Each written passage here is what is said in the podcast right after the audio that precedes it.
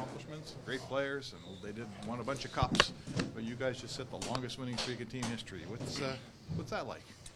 Yeah, it's uh, it's a great, great little streak we got going. Um, obviously, there's a lot of wins in this organization uh, for for a long time. So um, it's it's kind of hard to believe that they never won 10 games in a row back then, um, you know, with the teams they had. So, but we'll obviously take it, and um, you know, something that obviously uh, no one, no one can take us, uh, take from us uh, from, from now on. But um, just yeah, looking to continue that. This is uh, you're starting your team to play a lot of these games where they're low scoring.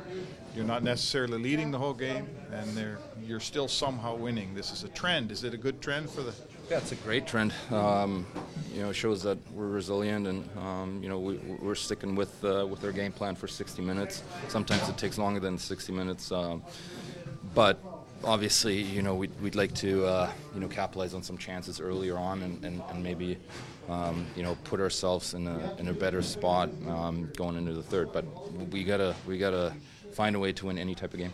Leon, all three of these road uh, victories for you guys this week We're all in one goal game fashions. How do you describe the effort from this group? Yeah, resilient. Um, you know, sticking with it. Um, very mature. Um, very mature hockey. So um, teams are, are, are, playing us hard every night, and um, lots lots of credit to, to those teams. Um, but lots of credit to the scoop. Sorry. to, to the group in here for, for you know battling through it and, and sticking with it and um, you know eventually getting the wins. I know collectively you guys are happy with the strides you guys have been making on the defensive side of the puck, but what about the play of your goaltenders this week? Yeah, amazing. I mean they made saves at the right times that um, you know could have easily have been goals and.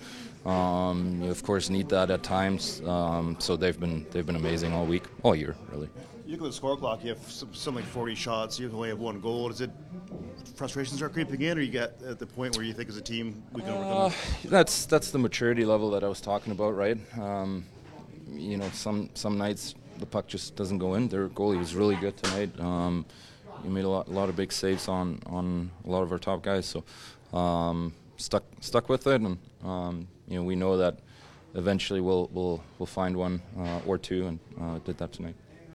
Canada may be known for its landscapes and friendly people, but beneath the surface lies a darker side of crime, history, and the paranormal. Since 2017, the award winning Dark Poutine podcast has explored the shadowy corners of the Great White North and beyond, delivering chilling tales from a uniquely Canadian perspective. Hosted by Mike Brown and Matthew Stockton with over 300 episodes and fresh releases every Monday, Dark Poutine is your weekly ticket to the creepier side of Canada.